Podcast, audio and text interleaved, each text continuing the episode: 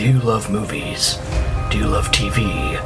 Do you love when people give their opinions about your favorite movies and TV shows? Then you'll love Natey and Katie at the movies.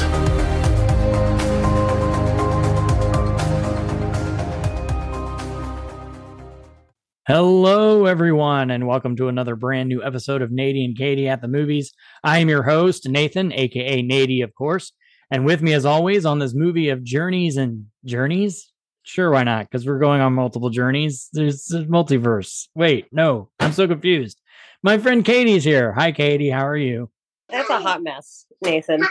Um, I'm doing really well. I'm hanging out with a friend who happens to be a huge Star Wars fan. So we may have to feature him as we discuss our homework for today.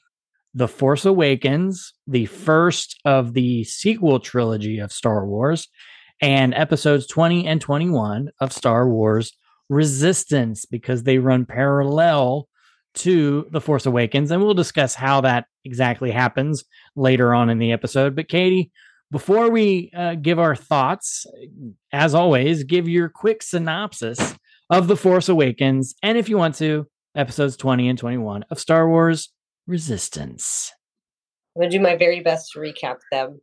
We have Rey, who is going to turn out to be a Jedi. She's living as a scavenger. We also have a, a bad guy show up named Kylo Ren, who is the child of, spoiler alert, Princess Leia, and who's now General Leia and Han Solo. The whole movie is set in a time where the Jedi are gone. There's a ba- the new big bad guys are not the Empire anymore. It's called the First Order, and they've taken everything over. There's still a resistance going, but they're trying to demonize the resistance.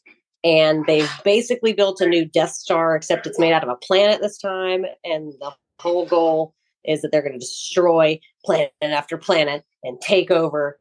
And they do destroy a planet, which had the Senate on it, which also happened to be a planet that ties into the resistance because Kaz's parents were on one of those planets. There is crossover. It's very exciting. By the end of the movie, we uh, learn again all these things about the fact that the Jedi are gone, but maybe they're going to come back. So we have a new, really big, big, big bad guy that's Snoke, who kind of represents the Emperor from the other movies. And we're going to see this tension between light and dark, light and dark. The Force is coming back. So we took kind of a hiatus from the Force and lightsabers and stuff in the last few things we've watched, but now it's back. We had lightsaber fights, pilots and shooting Luke Skywalker at the very, very end because he was in hiding. And the goal of the whole movie was to awaken the Force again. If you remember the last couple episodes of Star Wars Resistance that we watched before, Poe Dameron, who's in this movie, of course, goes off onto a mission sent by General Leia to find a missing piece of this map. And you don't know what this map is until they finally tell you that it's a map to find Luke Skywalker. And of course, like Katie said, you're introduced to all these new characters Rey, Finn, who is a stormtrooper who is conflicted about fighting for the First Order. So he decides to get away and help Poe Dameron escape. And then again, you have Kylo Ren, who's kind of like a whiner and a wimp. But my whole thing was about Kylo Ren is that he was like, Hey, I'm going to continue what you started, grandfather. And I'm like, but didn't his parents ever tell him that his grandfather kind of changed his mind last minute? Because didn't Luke Skywalker ever tell Leia, Hey, just letting you know, dad kind of changed his mind about being a bad guy. So before he died, he kind of, you know, accepted Christ as a savior a little bit before he died. But Kylo Ren doesn't seem to get that because he thinks he's doing this for his grandfather's legacy. That was my one of the few hiccups I had about the plot of this movie a little bit. But yeah, I did enjoy The Force Awakens. I remember when this movie came out, a lot of people considered it semi controversial because it was really nostalgia filled. And a lot of people complained about that. But then when we get to The Last Jedi, a lot of people complained that it wasn't nostalgia filled. So the Star Wars fandom kind of got confusing because they really didn't know what they wanted. And with Star Wars Resistance, it kind of takes place during The Force Awakens because there's a moment where Kaz sees this hologram of, I don't even remember the night guy's name. Maybe your friend knows if he wants to pop in and, and remind me what the guy's name was. Oh, there you go. kind of cool to see that. And um, but yeah, I enjoyed it. So Katie, what did you think of The Force Awakens and Star Wars Resistance? I have so many thoughts, but I'd like to defer to a friend I have.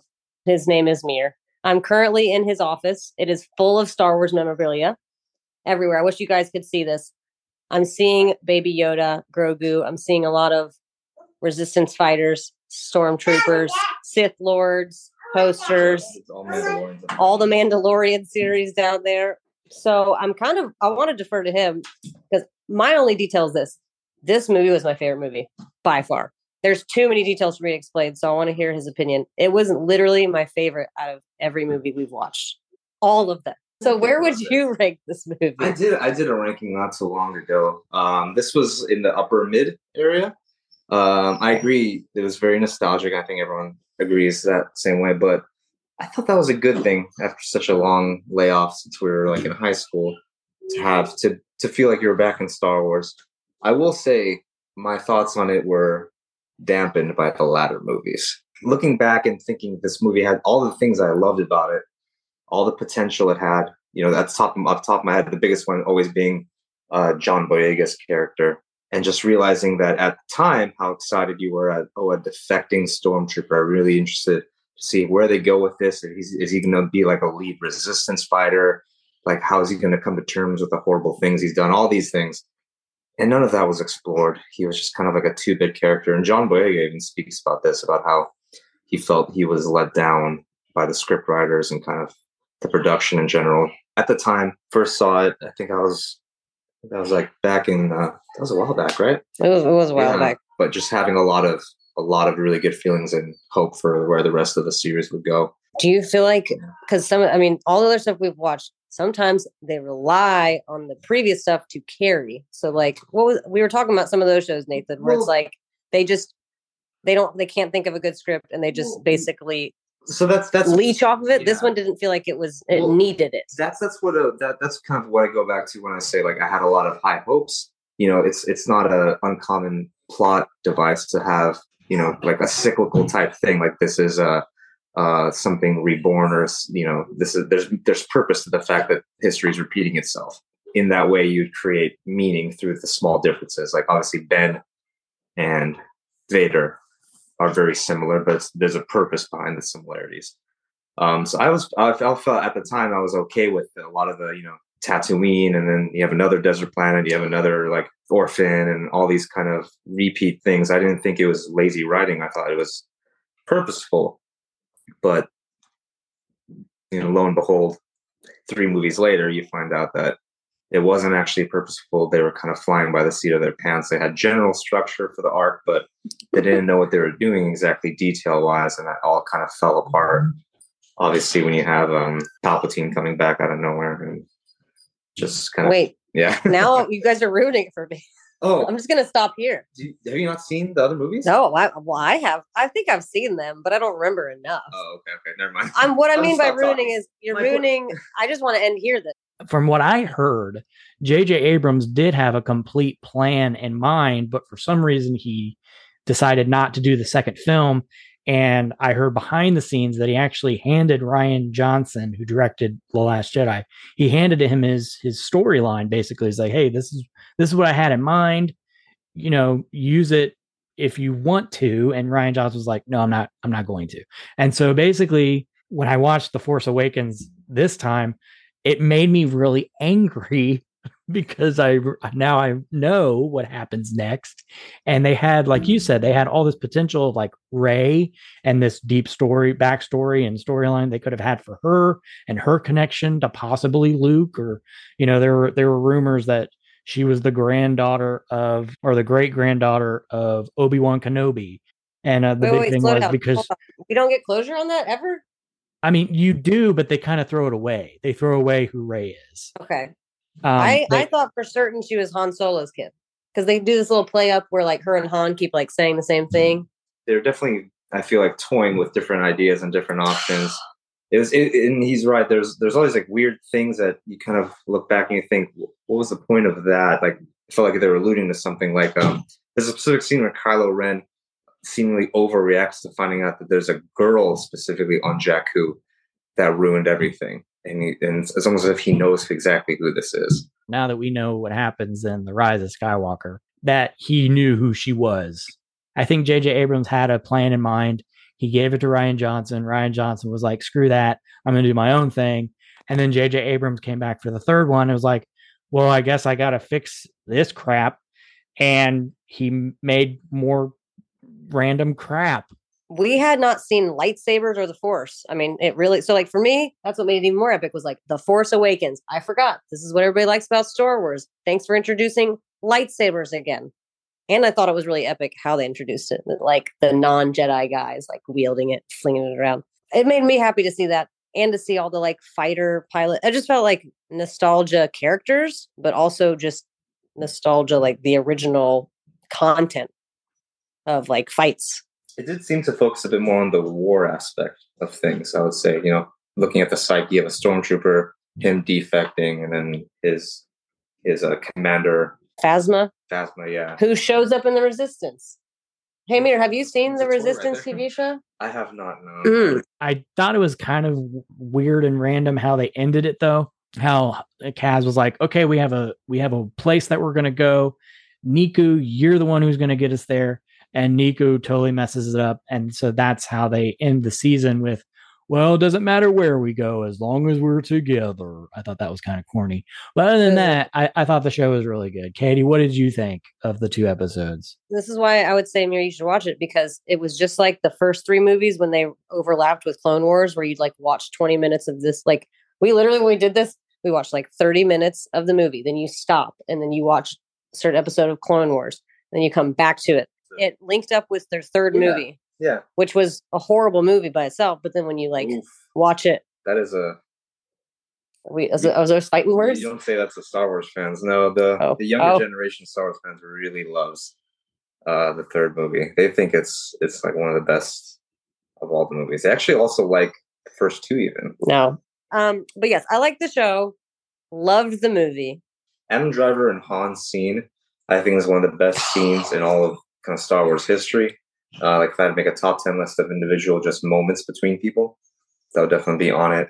John Boyega as Finn, I just wish they did better with him. I like Oscar Isaacs as this kind of like um, he's kind of like a foil almost to Wedge from the original movies of like the hotshot pilot, but as opposed to Wedge being kind of like very much a military guy, this guy's kind of his own ace pilot type. I obviously like Rey a lot because I like the Rey Kylo relationship.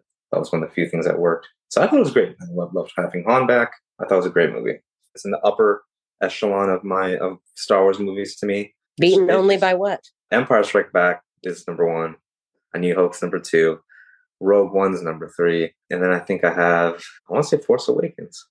Okay, all right. Na- I know Rogue One's up there for you, Nathan. Return of the Jedi is, is up there as well, but after Force Awakens. There's only like nine movies. You can't list all of them as being your favorite.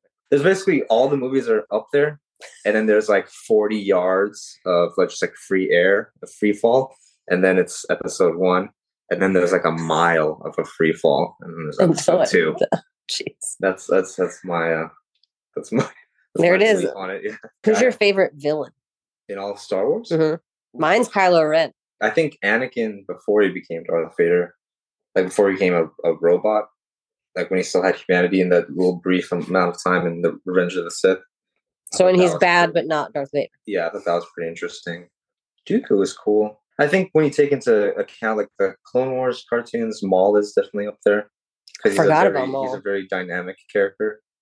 Like he goes from wanting to kill Obi Wan to falling in his arms and asking him if his son is a if Anakin's Vader's son isn't a true hope to help avenge them. That's a good arc. Okay, what? There's a lot of that in Clone Wars. Yeah. Who would you say do you like better, Nathan? Kylo Ren or Darth Vader? Jabba the Hutt, or if you've seen Spaceballs, Pizza the Hut.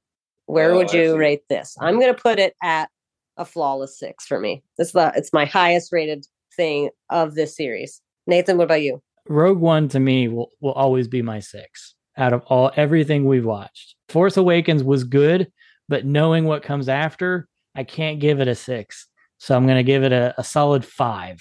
All right, and Mir's thinking really hard about this. No, I He mean, takes uh, it serious. No, I, I don't think I've met people who don't like Empire Strikes Back as it's the most. I'll say it's a four. Yeah, four. Four Grogu's. Four, Four, uh, five, and Four, six. four childs.